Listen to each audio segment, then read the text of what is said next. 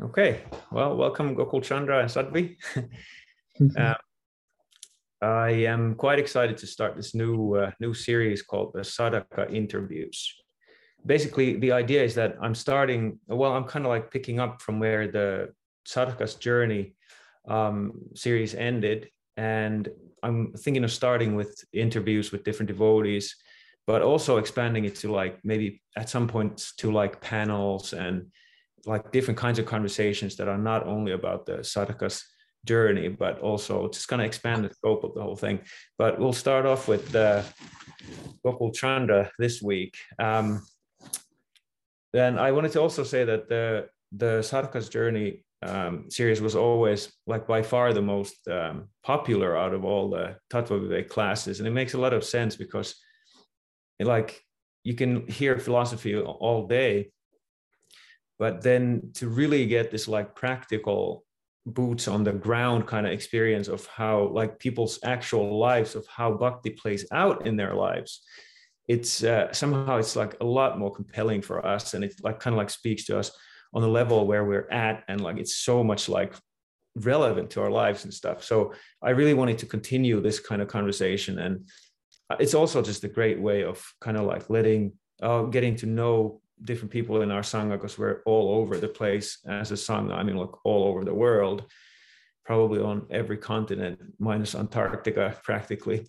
And so this is a great way, I think, to come together and and uh, learn about each other and learn to know each other. Of course, I know Gokul already, at least somewhat from from previously, but a lot of you guys might not. So I guess with that, let's just jump into it. And I'm going to read a little bio that Gokul Chandra wrote about himself. So let's start with that. So Gokul Chandra, then Patrick, grew up as a Christian, inspired by the person and teachings of Jesus and his faith. And Gokul's faith was always very important to him. In his childhood, he was introduced to Krishna consciousness by his older brother, who started practicing bhakti after meeting some devotees in their hometown. Gokul Chandra became very much attracted by how his brother changed as a person. Gokul thought to himself that there must be something very valuable in this process and became inspired to start chanting. After his graduation, Gokul Chandra moved to live in London, where he met his very good friend Ram Govinda. Ram Govinda invited Gokul to join him on his trip to Vrindavan, where Gokul Chandra met Guru Maharaj, Srila uh. Tripurari Maharaj, for the first time.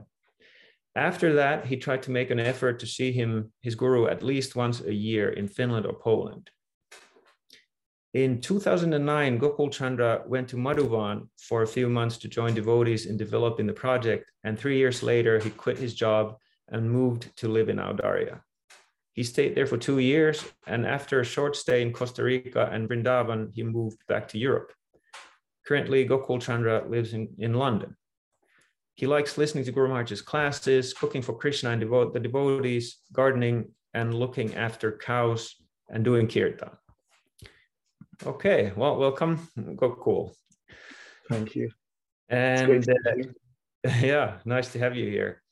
Um, I would like to start with a question that goes right to the beginning. And basically, I'm interested in hearing like, what was the first religious or spiritual experience that you remember from your childhood? Wow, that's a that's a good question. So I mentioned that I, I grew up as a as a Christian. So I, I think the the first kind of experiences that would be when I was maybe I don't know six or something like that. And I was um, I was always very uh, attracted to to prayer, to the idea that there's um, there's someone up there, you know, that is uh, that cares about you and, and you can you can aspire to have a relationship with this person. So that would be i, I, I would go like every uh, now and then to church but i would I, I would pray like every day i think. So that, would, that i don't i don't uh, remember that much about what this kind of experiences were but i know they were there because uh, i i know that it was always like uh, quite important for me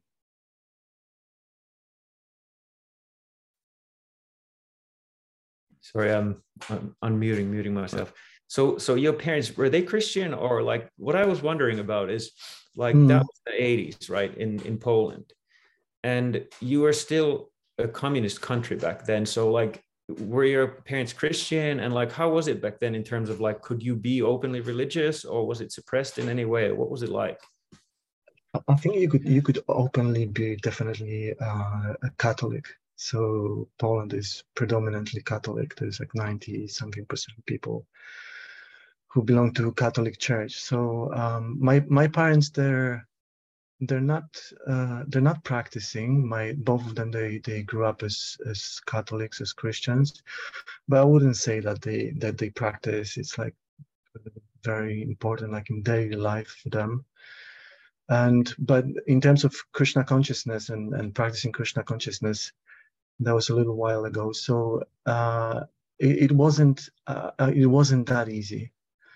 It wasn't that easy because. Um, it was considered back then to be something very dangerous even you know something suspicious something super you know oriental no one knows what it is and there's these young people dancing on the street and it looks kind of a little bit crazy. So it was it, it, wasn't easy. I had i had many experiences when i was growing up uh, when i was growing up at school.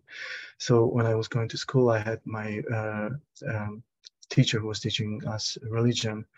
And I remember I had like many kind of talks and arguments with her, and the, it, it wasn't it wasn't that that easy. I think it took many years for people to get used to being open to different you know cultures, traditions. Back then, it was a little bit different. Yeah, I remember even I think it was like 2013 or 14 i went to the polish retreat with Gurumaj and we were wearing devotional clothing and there were these thugs yeah. at the airport and they were like really aggressive and i don't normally get that at the airport really? yeah so maybe it's still kind of yeah. like they have that catholic and mixed with the communist idea about certain things. So some i mean overall it was fine but there were these couple guys that were like quite intimidating. But so then i was also interested like eh, would the government actually like suppress the devotees? Like you said that your brother became a devotee when you were a kid. So like do you remember them getting on his case or the temple's case? Or like how did the government if they did anything what what did they actually do no i, I don't think the government was doing anything at this stage uh, it was already after the change of the it, the poland wasn't communistic uh, anymore but uh, it took many years for you know the whole change kind of transfer to take place. So the, so the government or no, no one was really doing uh, anything, but uh, but the mentality of people were everyone they, they were not really open to anything you know from different culture especially religion because poland is really a religious country. And so um, nothing kind of formal nothing from government but uh, people were not that uh, positively you know uh, looking at it i think. It, it, took some time for them for them to get used to it. Yeah interesting. Um, and then so then uh, how old were you when your brother became a devotee i was um i was quite young. I was i was i think maybe eight. Oh wow. He became a devotee yes. He he became he's six years six years older than me. So he was 13 14 when he was when he was practicing. So uh, i was i was uh, I was quite young, and as I mentioned, um, I when I when he started practicing Krishna consciousness, I, I, had no idea, of course, what it, what it was, and I must say I wasn't really. I, I was myself quite, you know, um, careful and, and suspicious, and it's uh, you know it's it's a different kind of religion and all that. But as I mentioned, I, I definitely I could see what influence it had on him. So how he changed as a person and that made me think like this is i mean there's some there's something there definitely because to for a young person who can be doing like literally anything you know? He's a he's a grown up teenager. He could do whatever he wants but he's just chanting and reading and, and praying. Uh, that, that was quite uh, that was quite something. Mm. so he was a pretty serious devotee then?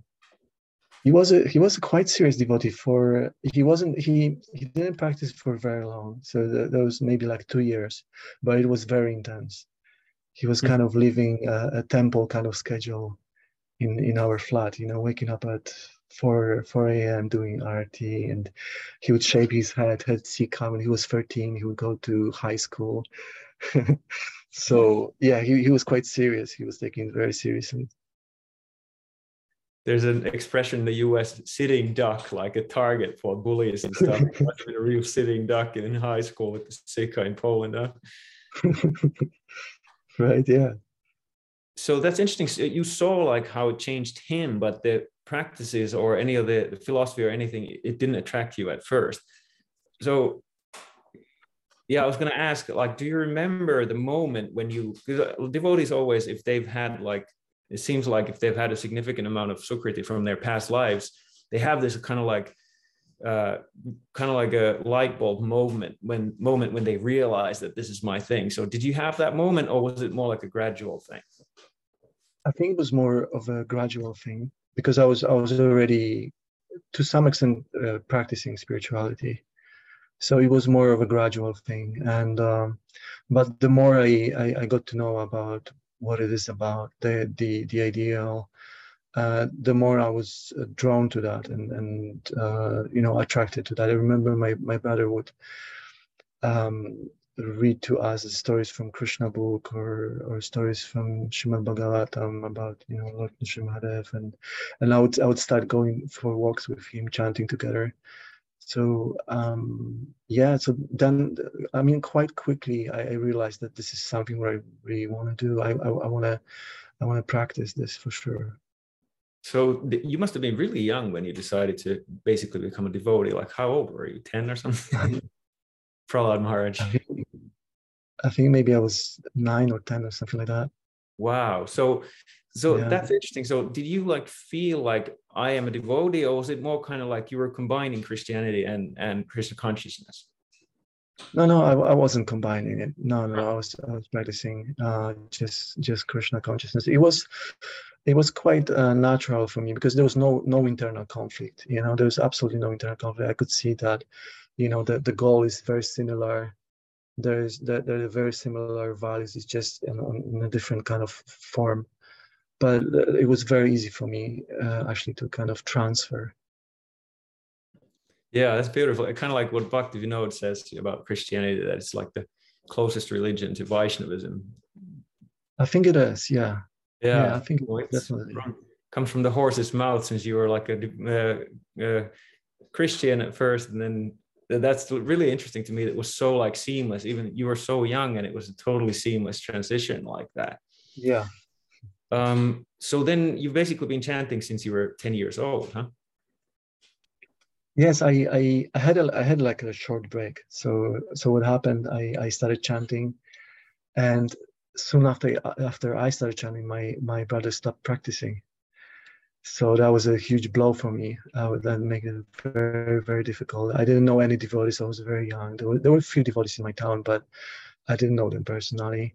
Before there were like regular meetings, but that that wasn't happening anymore. So I was just uh, left on my own, and I found it quite difficult. And so um, I got a little bit discouraged, and I stopped chanting maybe for two years. But but at the same time, I knew that the only reason why I'm not doing this because I'm I'm just on my own. You know, I, I knew that that's the case, and I thought to myself like the very moment I'll meet someone who is who is practicing, I'll I'll pick it up straight away, and then actually what happened like maybe two years after, I met one guy who was a little bit um, attracted to devotees. He didn't know much. He didn't know much philosophy, or anything like that but I talked to him and I asked him, like, do you wanna do you wanna start chanting? You know, and he said, yeah. And and from that day I started chanting again, and uh, yeah, and I continued. So I had a little a little break, but so basically you had to make a devotee to to keep chanting yourselves. yeah, that was the first devotee you made, huh? Well, um, made, made. Yeah, he unfortunately he didn't he didn't. Uh, continue anything like that but at least but he helped me he helped me very much exactly that's very cool um, so then from there on, like what happened after that? Like, did you connect with ISKCON or like how did you continue your spiritual life?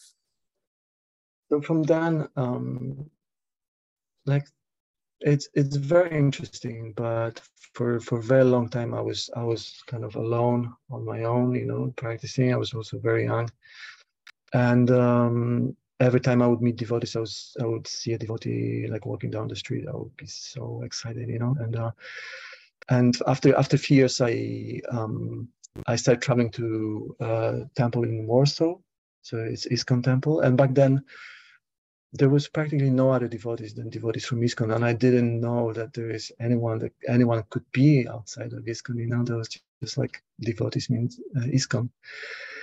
And um, then I started uh, studying at the university. I moved to a different uh, city. And then I met some devotees from uh, Sri Chaitanya Mission. So the, they are disciples of Siddhaswarupananda. Uh, Paramahamsa, he's from Hawaii, I think. So back then they had like the largest center in the world, in, in like their sangha. In like, there was like 60 people. And that was very interesting. That was a very interesting experience because the first time I saw them, um, there were there were some posters about you know Hare Krishna meetings. I went there, and I saw them, and they were not wearing sikhas. They were like some of them long haired. None of them were wearing dhotis. You know, they were playing like drums and guitars and all of that. So my first impression was like, um, that's strange. You know, is that is this like is this okay? Is this but very quickly I realized like, yeah, of course it's okay. Of course they are devotees, you know, they have the guru, they, they try to serve him, try to love him. And that was a very good experience actually for me because that kind of opened uh, my eyes that there are some other devotees, other groups, and you know, they're also sincere and they, they, they follow their path.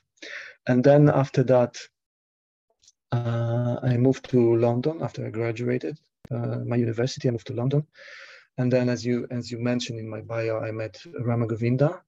So I, I didn't know him from Poland. We didn't know each other. We were from different places, but we, we became friends. And uh, and he invited me for the uh, uh, retreat in Vrindavan that you were there in Britannia. Uh, you both were there, and uh, yeah, and I decided decided to go. I never heard uh, about Guru Never heard anything about him. I never heard his name even. You know, I didn't know who he was. And I just went there and I met I met Guru Maharaj. I met devotees, and yeah, that's that's that's how it started.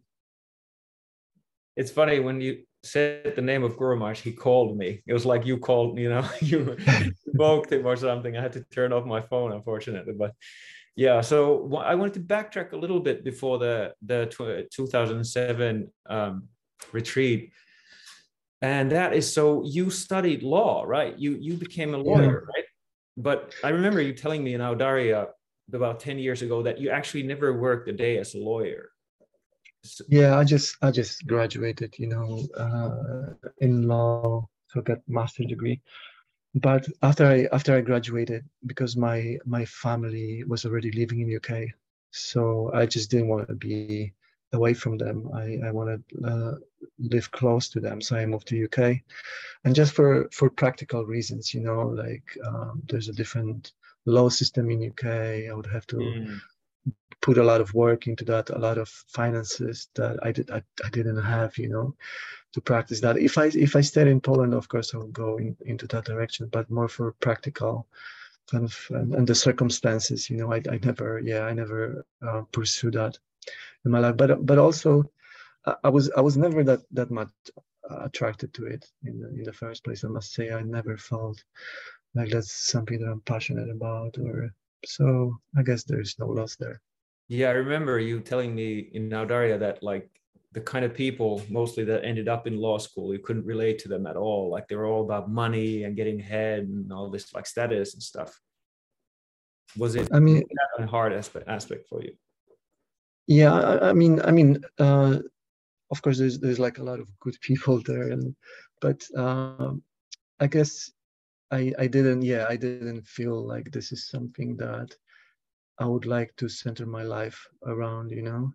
Um, and, it, it, it's not very much true because you can use everything for Krishna, right? So it's not like, but but somehow I just didn't feel that much uh, that much attracted to it. And and all this time all this time i was thinking about actually going to to ashram you know like it was it was on, on my mind all the time.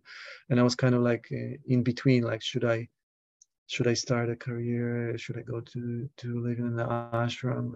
And then i found myself that uh you know if i don't go to ashram i'll always think about it, I'll always regret that you know so it's better to do that because it, uh, I have to do it first, and then and then whatever make some life changes. And so it was it was in my mind all the time.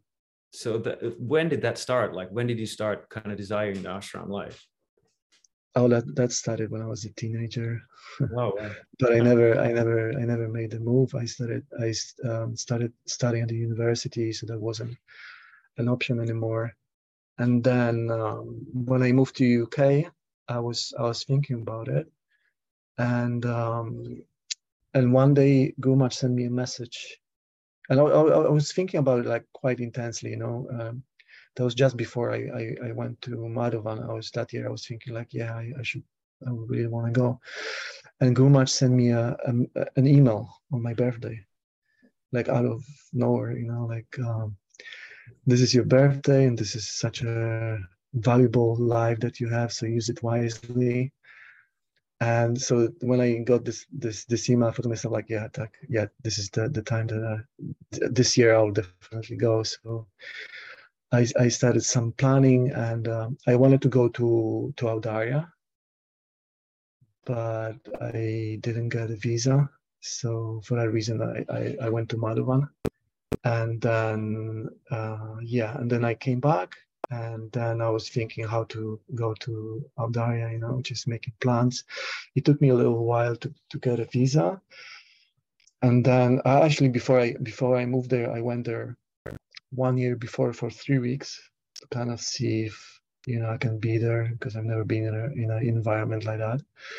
And I was super excited, super enthusiastic, happy, you know, being there. It was so so wonderful, such a wonderful place so I came back and for a year I kind of make plans, some arrangements, you know, save some money, and then I quit my job and, uh, and yeah, and I moved to Audarya.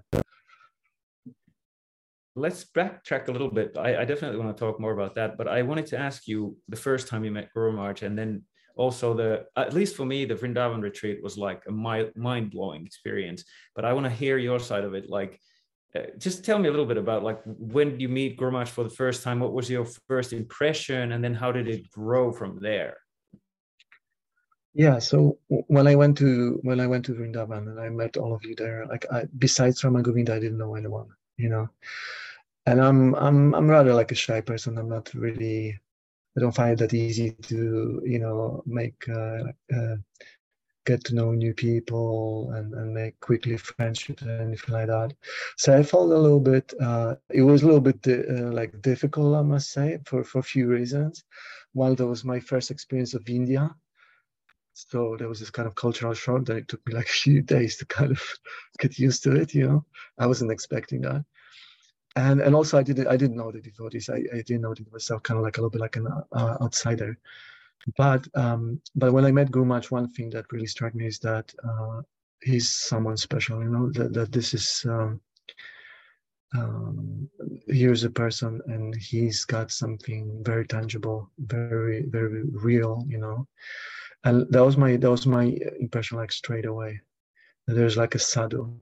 I didn't I didn't know what to think about it. You know, I didn't know anything about him, but I knew one thing that is very very good for me that I'm that I'm there that, that's what that one thing that I knew. And um, and last day, uh, uh, because I, I, I, I didn't want to leave without talking to Gurumaj, and I actually asked you for for darshan because you were no. arranging that. I and, yeah, and I was uh, I was waiting outside because that was like a last day, so it was like few hours left, and everyone was leaving. And I was I was in the court, courtyard there, just walking, chanting japa, and Gurumaj, because I was staying with Rama Govinda just next to Gurumaj, in the room next to Gurumaj. And he walked out of the room and he asked me like, oh, you want to talk? So come. And he invited me in the room. I was like super, you know, nervous, didn't know what to say, didn't know. But one thing that he made me immediately very comfortable. Like extremely comfortable, like talking to him. And I remember someone someone walked into his room. There was some um, to ask something. Someone wanted to talk to him, and he's like, "No, no, I'm busy right now. I'm talking with Patrick." And um, and he said, um, because uh, I, I asked him, I, I knew that he's some someone special, so I asked him like, is there anything that I could do, you know, some kind of service, anything small that I, I could be like connected to in, in some way. And and he asked me like, do you want me to uh, look after you? And I said yes, yes. And this is this is like like like it started, and then um, the the same year because the the retreat was in February, so the same year there was a retreat in Finland, on the island, and I went there, and when I think when Maharaj saw me, he was a little bit surprised that I came, you know, because he was like, "Oh, you're here, okay." but but since then, I was trying to like every year to to make the effort. That was like my priority, you know, to go to Finland when when it was organized in Finland, to go to Poland. Yeah, so my my kind of relationship with Guru Maharaj was was gradual, which also I'm I'm I'm very happy. I'm very happy about it, you know, because um, like I, I I've I've known Guru Maharaj for uh, like 16 years, but I I don't know who he is. I I can't really understand really who he is. You know, that's one that that, that, that I know. You know, I can't. I just I I, don't know. But but uh, the more time I, I I spend with him or listen to him or meet him, I I could see like more and more and more there you know like the depth the depth that he has the realization the kind of qualities of character that he has. Like like for me he's he's he's like a real sadhu you know and i feel like so fortunate that i have someone like that in my life that's that's really like winning a lottery or something. Yeah for sure. So you met him for the first time in 07 but uh, how long did it take you to get take initiation? When did you take initiation? So um, i took harinam in two years later. So i went to to madhuvan and and Maharaj was supposed to go there, but something happened. He couldn't he couldn't come. So, but that same year, I I met him in in Finland, and uh, yeah, and he gave me Harinam initiation, and then when I moved to Audarya in 2012, so uh, he gave me Diksha initiation on, on Radhastami. So that was soon after I, I, I went there. Nice. Um, so, okay, I'm, I'm kind of trying to track your whole journey here. So when you went back to Vrindavan, I mean, back to London from the Vrindavan retreat, did that like change in anything for you in terms of like, like, did you already I guess you did say that you had agreed with Guru that you wanted him to look after you, which basically means that you'll be his disciple. So that was like you decided then that you want to be Guru disciple. Is that accurate? In in a way, in a way, yes. There was like no kind of formal thing. I, I didn't know how it really worked back then. You know, I didn't know what to make of it, but but I knew that I definitely want to uh, make an effort to see him you know as uh, whenever i can and to to have some connection like to do some service. I, one thing that that i uh, that i knew that it's very good for me that i have connection with him you know. But very shortly because that was like i met in 2007 when i went to madhuvan of, of course I, I already knew that i want to um, he, he's my guru and and uh, i have a relationship with him and a disciple so it, it didn't it didn't take uh, take long but um, when I f- first met Guru Maharaj, like as I said, I, I never heard about him before. So I absolutely didn't know who he was. So it kind of took me a little while to kind of get to know him, you know, as a person, just find out who he is. And so, yeah, yeah, something like that. And so basically, then you went back and you just, you were a postman back then, right? Wasn't that what you were? Yeah, doing? I was working as a postman. Yeah. So you're just doing your practice and and being a postman, and then then you went to Madhuvan. Now in 2009, Madhuvan was only like maybe two years old.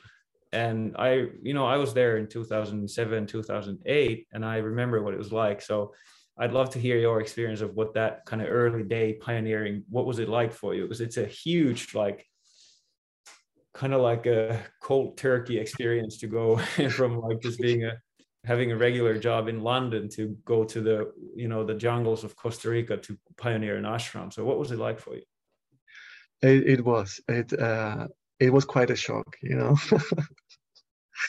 and uh, because I had I had completely uh, completely different expectations. I, I I I was going there thinking that I, I was constantly thinking of going to Audarya, you know. So there's a there's a temple, there, there's like a program, there's a schedule, we have classes, you know. We, um, but but so that that was something that I was expecting uh, going to Madhuvan. So when I went there, it, it, was quite quite quite a shock. Not not in a negative sense or anything like that, but it was like oh, like everyone was so busy, you know, with doing just practical service that was kind of like a shock to me because um, I was surprised that you know um, that kind of showed me that that actually bhakti can also be like the uh, regular you know kind of menial service you know. I mean theoretically i knew that but i didn't have experience of that you know. So that so that that was a very good uh, um, a very good experience to to be exposed to that and uh, yeah, there was only uh, three other devotees there, and everyone was super busy with you know uh, planting and harvesting rice, planting beans, and doing different uh, many different things. So it was it was quite austere, and um, and I was there in the rainy season. But also, I, I think that was like my first kind of exposure to more very very secluded place. There's just few people. You know, everyone is busy. They meet they meet each other like for like an hour a day or something. You know, so I was difficult. That was difficult because I, I was on my own. I was with myself, and I never had that experience uh, before. So it, it, it was quite interesting. But Madhuvan itself is such a wonderful, like amazing place, and um, and the second time when I went there, so that was after I think like five years or something. So it was already developed, you know, with many cabins and everything nicely made. And I could really appreciate that, you know, I could really appreciate how this place changed and how much effort was put there to make that happen. And only like with few people, it's like it's a jungle. It's it's huge and uh, yeah so that, that, was a wonderful experience but at the same time it was quite uh, challenging because of the being uh, such a seclusive uh, environment you know and just few of us there. So i had like a different expectations. Uh, I, that always reminds me of this one movie. I can't remember the name of it but it's about this is it like a based on a true story movie about this uh, female saint like a christian saint and she was so radical that she was kicked out of her uh, uh, what's the like her uh, monastery or something and she decided to start a new monastery with only women and so they built the thing themselves and so then months into it the the other nuns start like revolting against the the main lady because they're just like we're just working here we came here to you know do spiritual practice we're just like yeah.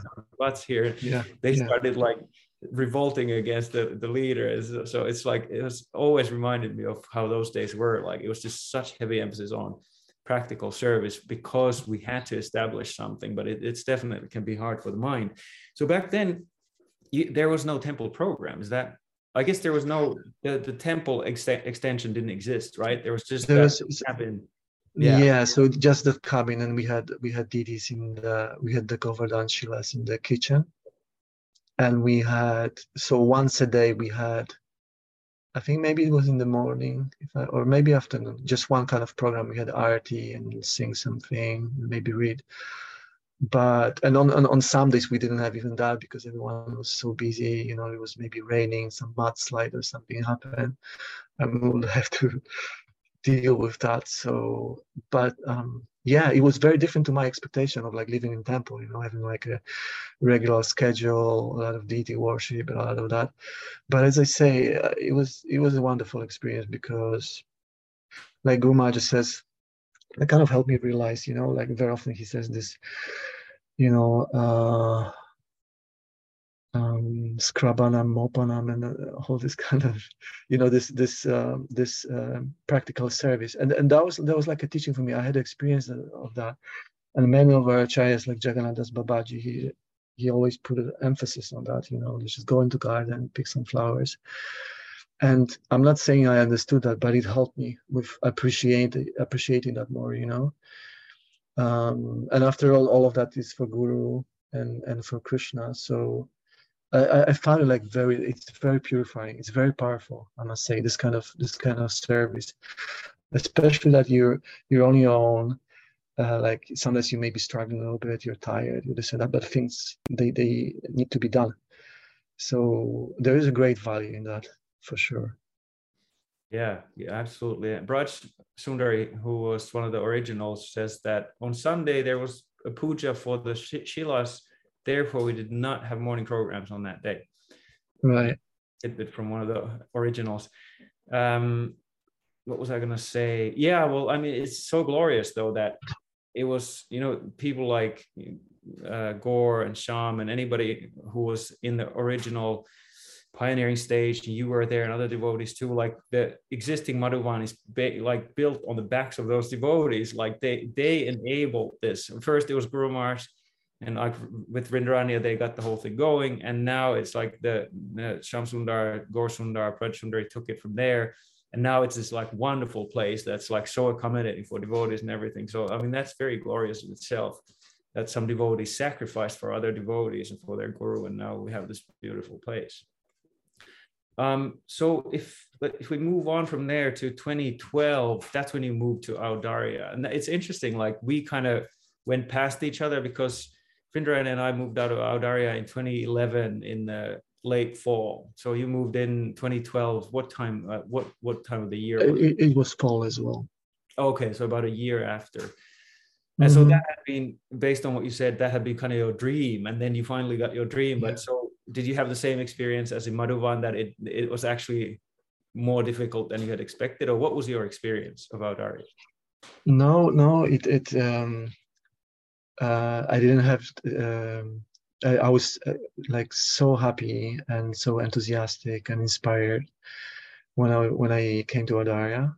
It was so wonderful, such a beautiful place. I mean Madhuvan as well, but such a beautiful place. The the temple. I mean, and and the fact that that you know like devotees like you and you you, you uh, build it yourself. You know that, that's that's so so wonderful and the deities being there with Guru Maharaj and, and Agni Dev and Ashram Maharaj was there.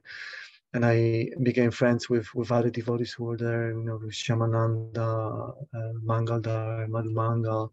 So we became uh, we became like really close, you know. We became like like brothers, you know. We spent um, I was there for two years, so we spent all this time together and helping each other and, and supporting each other. So it, it was amazing. I was so so inspired, so happy, so happy being there. But but also, uh, Alda is also secluded. and that's thing, that's thing what makes it a little bit challenging, you know, for certain people, probably like like me. So at some point, I started like struggling a little bit, you know.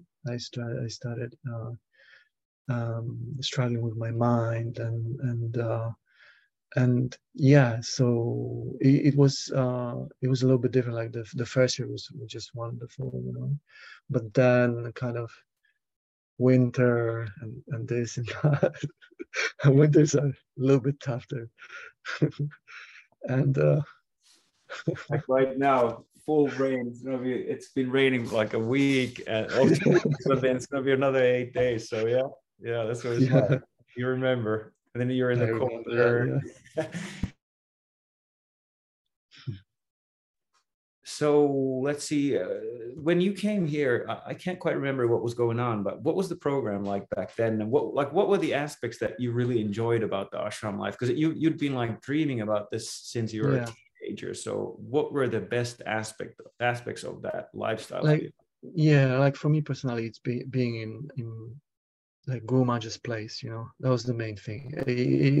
Be it Madhuvan or Audarya, the fact that that I was there, and this is his place. You know, so I felt like um very like it's like a huge privilege. That, that's that's how I felt and the fact that he, he was not there all the time but just the fact that you know i know he's he's there in his house i could see like um, in early hours like you know his light on and he's chanting and so and and having uh, association with him. He would come some he would give uh, classes. He would eat lunch with us and all of that. That was like the the most wonderful thing.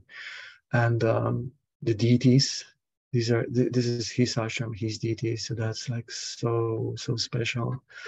And and and the program like i never i mean i stayed in temples. I you know being around devotees but i never kind of lived for a prolonged period of time in a temple. So having this this program like classes and i i also wanted to to learn you know I wanted to learn to like to, deity worship and and, and cooking and different different things. Because uh, I, I didn't have much experience with that so I felt like uh, uh I would like to learn that. So yeah being Guru Maharaj being the deities and the devotees and be, becoming friends with devotees the fact that we had the uh, Mangala Arati then Gaura Arati all of that it's, it's, just so wonderful it's like a it's like a uh, like every day was the same, right? But there was like this special moment in the morning when everyone comes. It's maybe still dark and and the door open and there's Gauri there and so like very very beautiful uh, moments. Yeah. Nice. Um, so then you said that you started struggling after a couple, like after a couple of years. Um, this kind of stuff i think it's like important to talk with devotees so that there's not this like shame around that or some kind of like you you kind of isolate the so-called negative experiences and you act like everything's Jai Hari Bol all the time so if you don't mind I, i'm interested in hearing a little bit about what was it exactly that started like um, becoming difficult for you and like what would you say was the main reason that you then decided to move out of Audarya yeah so i think I, I can I can only like speak for myself, right? But um, I think because I, I, noticed I, I experienced that in, in, in Madhuvan as well. But like all this all these ashrams, they're really far away from the world. So you're really on your own. You're really on your own. I mean, there are some other devotees, but there's it's not like a huge crowd or anything like that. So you're you're with your own for a long, long time, you know and um, that may be a good thing but i think in general people that that what, what that causes it to all the maybe things that we may struggling emotionally or whatever we may have from our past to kind of come to the surface at some time. Because like Guru says it's an ego facing path and especially in this kind of environment i mean you want to you want to face that to some degree you know? But at the same time it's extremely um, it may be very overwhelming or even or even scary because you, you you're you're that's my kind of experience to some degree you're facing your demons you know? There's like purification and, all of that. So things that you're you're really afraid in yourself or maybe you're struggling or whatever they're coming to the surface. So so that was kind of like my experience and after some time these things started coming uh, and and I started struggling. And um, like one thing I, I think like yeah, I mentioned that to you, um, like I had problems with sleeping, and I, I'm like struggling with that for for a long time. But because of you know we had to wake up early early morning because you know we, we in the ashram, so I was kind of like kind of sleep deprived a little bit, and this and that, and then things. Uh, coming through me one thing that i was struggling like i went there with this kind of mentality all or nothing and that was a big mistake you know? Like i think i think one in in one of your interviews you said like take it day by day. And i think this is like the best advice ever you know? I thought to myself when i was going there okay i'm going there. And i don't know stay forever or i don't know. It's like a failure you know? I didn't go there with the with the idea I'll go there for one year, two year, I'll see how it goes, you know. And and that wasn't good because I was putting a lot of pressure. So because it's it's day by day, like you don't have any sense of time. And and this kind of idea that okay, so I'm here, so I'm probably gonna be here for the next five years, ten years, maybe for the rest of my life. It's kind of like a thinking, you know, that just builds builds up the pressure. And then, like you said, there's this kind of shame around that. That I mean, I was very very uh, kind of uh, well one thing that i didn't know what was going on you know like I, now i have from from the perspective of time i have much better understanding of myself you know i, I kind of matured as a person and i can see it for what it was. But back then i couldn't understand it that well. So um yeah and, and there's this shame you know there's this shame that i kind of uh um, you know, I want to kind of like please Guru Maharaj, but then like, oh, I'm struggling. Maybe I should, I, I want to leave or something like this. I, I, I did feel uh, shame connected with that. You know, it wasn't easy. It was, that's why I think um, uh, it was kind of building up in, in, inside of me. You know, I was trying. I, I, had to go to kind of like a breaking point. Then I realized, like, yeah, okay, I, I see. Like, probably I have to I have to leave and I have to address some things in me, you know, first. Um, yeah. So so yeah, something like that. Yeah, that's such a common like experience for I, th- I would say most people who join the ashram is that like it becomes so hard, but then it's this all or nothing, like you said, it's so much like that. Yeah. For me, it's like do or die, rah rah rah. You know, like, yeah little bit of this macho thing on some level. It's like, you know, I'm a, you know how Sridhar always talks about, he has all these like war, uh, uh what's the word, um, comparisons and stuff. So mm-hmm. it kind of pumps young guys up a lot. and then yeah. you, you're some kind of soldier and then you go to war and then you realize, oh, this is a lot harder than I thought. And it's not, I'm not the glorious hero that I thought I was. Yeah and then uh, there's that time when you start realizing like i don't think i can do this but but i said i was going to do this forever. I said it to myself. I gave a promise. And then that whole like it's such a like a humiliating process when you have to admit that actually i'm nowhere spiritually and all this stuff. And unfortunately many people at that time they either turn against the guru or they turn against the philosophy at least for a short time because that's i guess it's like a psychological coping mechanism or something not to be totally yeah. devastated by it. And but it seems like you didn't have that. Maybe you're more humble than your average devotee or something but somehow you didn't seem to have that. You realized that you had a problem or like you had to work certain things out. And so then that's very interesting to me in terms of like when you went back to england how was that like? Like how did you start the process? Did it did it crash you for a while and then you got back on your feet or what happened uh, actually, actually, before we get into that, I just wanted to to mention something because, like, you're you, uh, you're right. I have like very similar kind of realizations, you know, from my experience, and it's very much you have, you know, I had this idea that I'm kind of like someone who, you know, like you said, like the soldier, be like this, and then the world is is uh, crumbling and I'm like what is happening? Like i thought i'm somewhere there but i'm like way down there you know? It's a very humbling experience and there's this whole thing of the like preserving ego you know? Because it's it's a, it's it's not shameful in a way that is it, there's nothing wrong but i just want to hold on to this image that i have you know? Like oh this and that. So it's very humbling. And um and and i and that that's very true. Usually, people in this kind of circumstances, because there's this kind of uh, emotions and, and and all this conflict inside, that people at some point they can't deal with that, and it has to go somewhere. There has to be some reaction, you know. And I completely agree with you with you on that. And actually, I'm not that like humble anything because I like internally I was going through, like difficult uh, moments and it, it wasn't like it wasn't conscious you know it wasn't conscious like i was thinking something negative but i, I had many things like ma- many thoughts like or feelings that you know like um for example like am i being appreciated? You know like am i being noticed? You know things like that.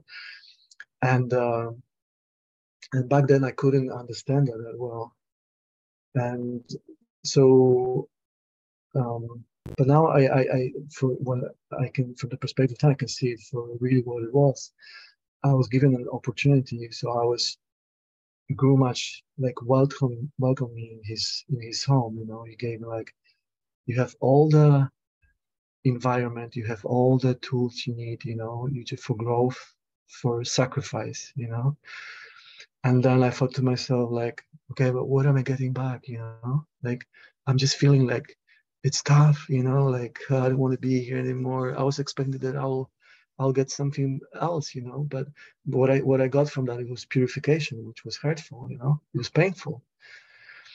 And uh, so it's very difficult to kind of uh, harmonize these two things.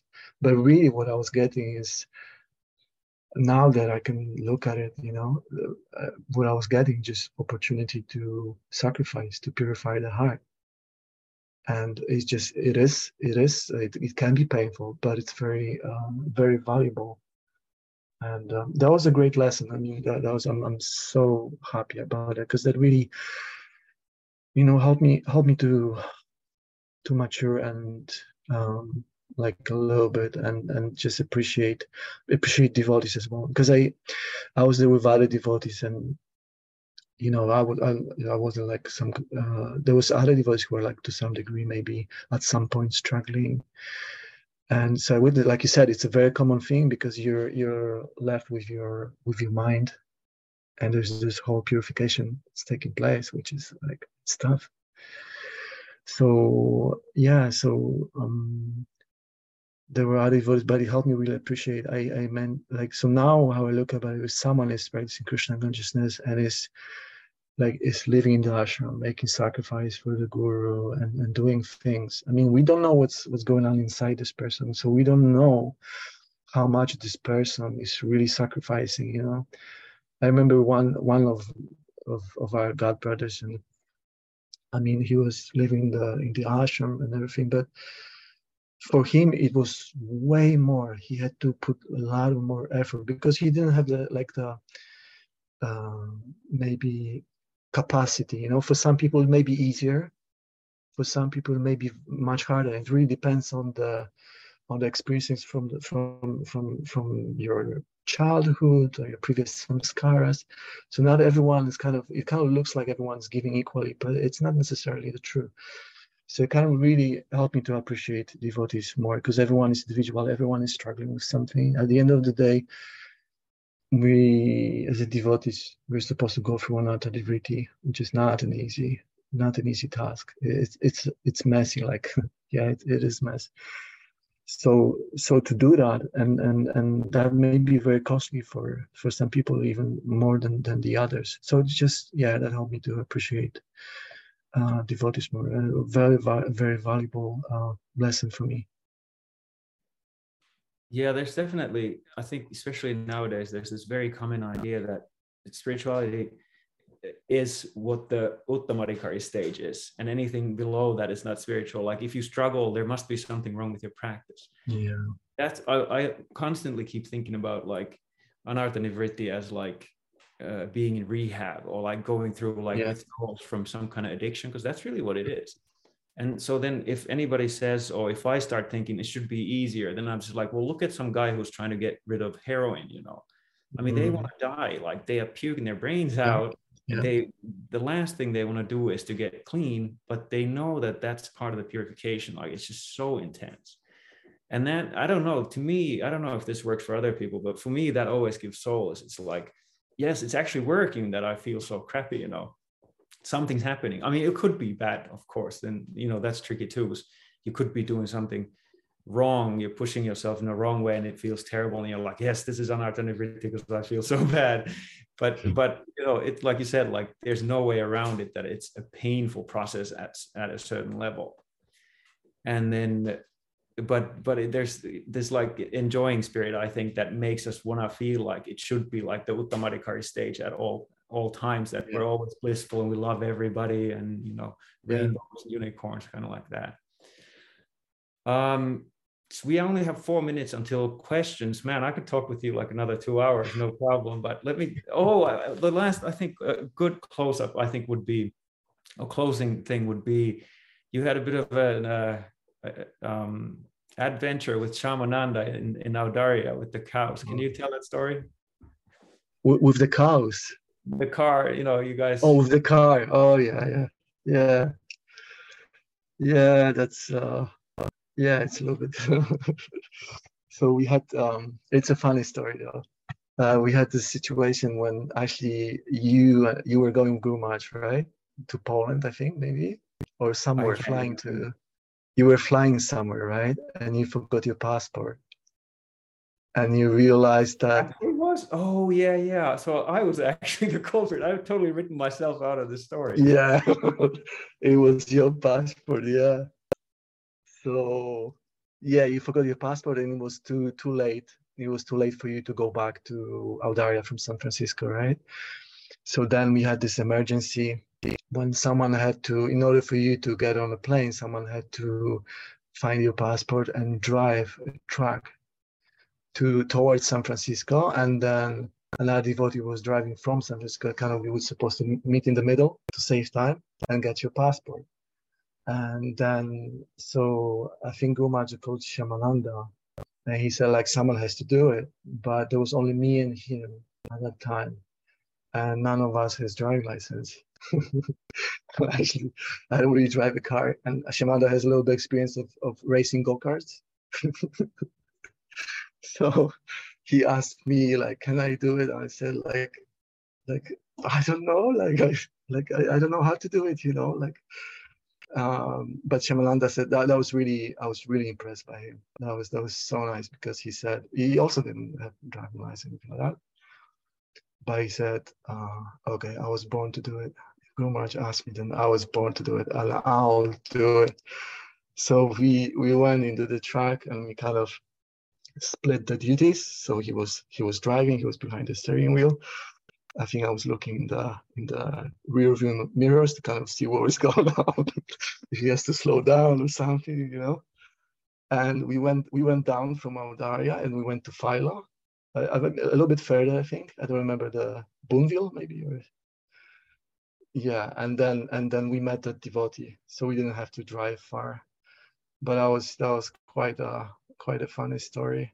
But again Shyamananda is the is the hero who who like really took the responsibility and yeah like took up the challenge. So. nice. Uh, and for those who've never been to Audarya these roads are like not easy to drive here. It's very steep and it's there's not paved. There's all kinds of bumps and stuff in the road it's this loose gravel and stuff. And Agni once drove off the road and flipped his car when he was delivering milk for us. So yeah, anything could have happened. And it's so funny that I'd completely written my own, you know, screw up out of the story. I thought you guys had to like take cows to somewhere. I, I had a totally different version of it. Anyway, well, thanks thanks for saving me for not having to stay back. It was a great festival in in Poland. I got my passport. I I had my passport here in the cabin for some reason. That's what happened. I forgot to take it with me.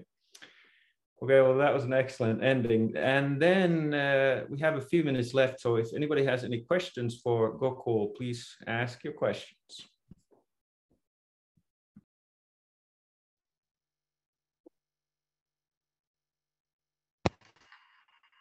Um,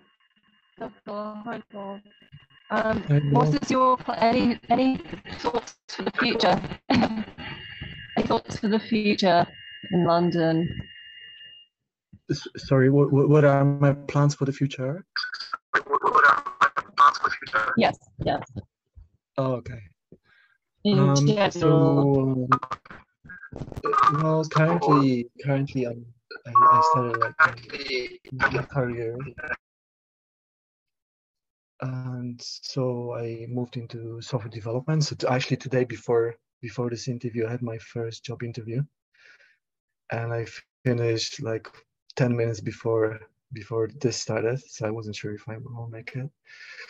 So I'm starting this. I um, I've been uh, one one thing that uh, I kind of decided uh, that it's important for me after having experience of being being a, an Audarya and, and, and Madhuvan is to work on my you know on my um, emotional life and kind of heal things so that it will be easier for me in the future. Like it, it will definitely give fruits in my practice. I, I could uh, honestly see that already.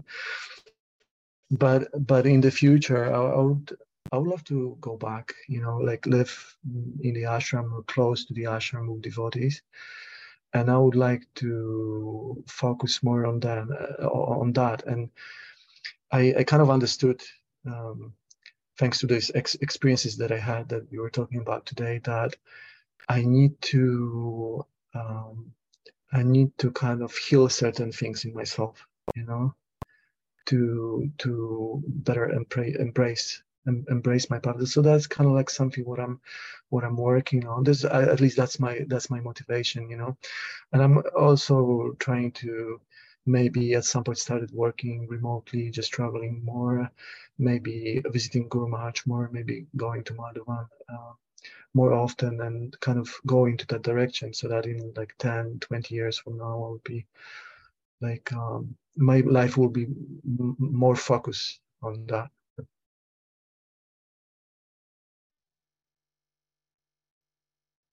Thank you. Yes. Might see you sometime when I'm in England. Terrible. Very well. Anybody else?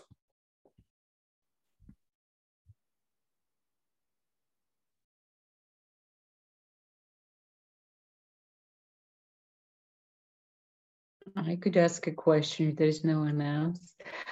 Um, previously, there was in the interview, um, also one of the questions was, what would you recommend? Like, what is the thing you can say from looking back at your spiritual path? What you would say uh, that, like, what how you have changed, and also what you would recommend to the devotees? Like, what is like for you the most important thing? Mm-hmm. What to do to practice or something? So I would say uh, I would say a few things. So first would be um, how how important is is uh, guru? How important is like Maharaj you know in my life in, in our lives? So th- like these experiences that I was talking about, they were at some point like quite humbling, you know. And I and I think that's very good, very good because it helped me to realize that really it really comes down to the mercy that we get from from our guru, from Krishna, from other devotees. It kind of clearly showed me that it's not in my kind of, it's not what I can do because I can't do really much, you know. Like, so just um, the how much mercy we are getting from from Guru to to have such a person in our lives. That that's just that's just amazing. And like Guru says, it's not it's not what you know, but who you know and ultimately in bhakti in, in bhakti it is like that you know? To to have someone in your life who is um who has you know so such a, such a relationship with krishna and that he kind of knows you kind of remembers you and this is this is uh, extremely fortunate. And another thing would be to another thing that we were talking about is that it's actually I have very similar realizations to Guru-Nishtha. So there it's very good it's very good that we feel that we are going through anartha nivritti. It's very it's a very good thing. And because that makes it uh, we can only uh, what i'm trying to say is that we can only receive mercy if we are we are humble and sincere and and if we if if like we have this kind of um, idea that by our own strength we're doing this we're that we we can never like open ourselves up. So these experiences that i have like i consider them a mercy from krishna because it was to some degree like kind of dismantling my ego you know uh, like like bit by bit so um, um, I'm, I'm I completely I look at it completely in a different different light. Before, like I would feel like, oh, I'm struggling. This is wrong. I should feel bliss or something. I don't. Look, I absolutely don't look uh, at it like that anymore. I'm actually happy because I know something's going on, and the more the more the more heart get clean cleansed, then then the more mercy the more mercy we can um, receive.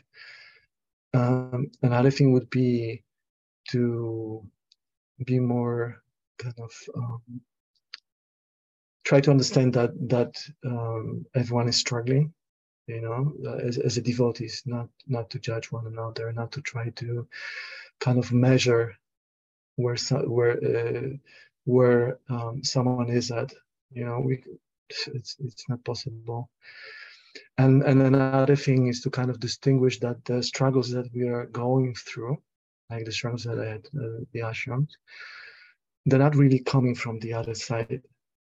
So they're not really coming for from from krishna like it's like something's bad happening or whatever we're going through not pretty but it's all coming from inside. And that was actually my mm, my realizations after some time like when i was I was in the ashram, I was struggling. So I felt like, oh, maybe there's something wrong with the environment. Maybe I'm not being like, I'm not being appreciated enough. I'm not being seen enough. I'm not being this. And I, I, maybe that's not right, that's not fair, that's not this, I'm, I'm tired, I'm cold, uh, you know, things like that. It wasn't conscious, but on, on subconscious level, all, all, of, all of that is there. But um, so then I like, is this something wrong here? Like, is it not working? You know, like what, what is going on?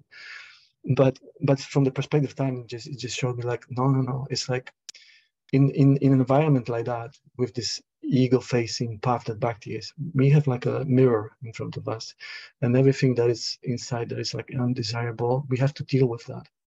So uh, i would say that uh, kind of keep that in mind that um, it's not coming from the other side. This is something that we have to deal we have to solve we have to heal and uh, and it's it's uh, it's an opportunity for for uh, purification and for for growth. So always kind of appreciate that that what's coming from there that side is always mercy. It may take like in a different form. Maybe we can look at it and we may see like that doesn't look like mercy or something. But um, there's always mercy uh, mercy coming in and, and, it is for for our uh, good even if we can't understand it at a particular uh, moment so there's this kind of I'm not saying that I have like like a lot of trust or something like that, but I really like this statement of Srila Maharaj when he said that, um, and I had it from one of the devotees here in London. He said that um, Krishna is not like he will take you in a dark alley and he will stab you in your back, you know. So he'll not do that. So whatever we think we are struggling, it, it, uh, just to have this appreciation and a little bit of, of, of trust that it's for our uh, own good. Sorry, maybe I went a little bit too long with this, but. no, that was excellent. Really, really nice points.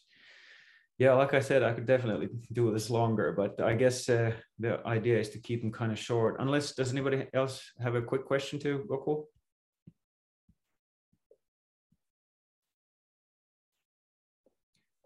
Okay, well, with that, we can wrap it up. But uh, thanks so much for for giving this interview. And uh, I don't know, I, this just really again like um, confirmed to me that how important is it is. Like you have all these awesome things to say, and since you don't put yourself out there, otherwise, it's good to pull people like you out, and then you get to talk and like share your understanding and stuff because it's it's very useful. It's just it's a great reminder. It, it does create the sense of like connection and community. So I really appreciate that. And uh, I will be doing this series maybe every six weeks or something because we have a certain kind of schedule for the Tattva classes. And I'm hoping, I haven't talked to Maharaj yet, but I'm hoping that next one, uh, who I'm going to interview is um, Bhakti Abhay Ashram Maharaj, since he hasn't been interviewed in this series yet. So let's see what happens, maybe in six weeks or something. But thank you everybody for coming and uh, let's stay in touch through Tattva and the Sunday calls and everything. Haribol. Thank you, Haribol. Thanks.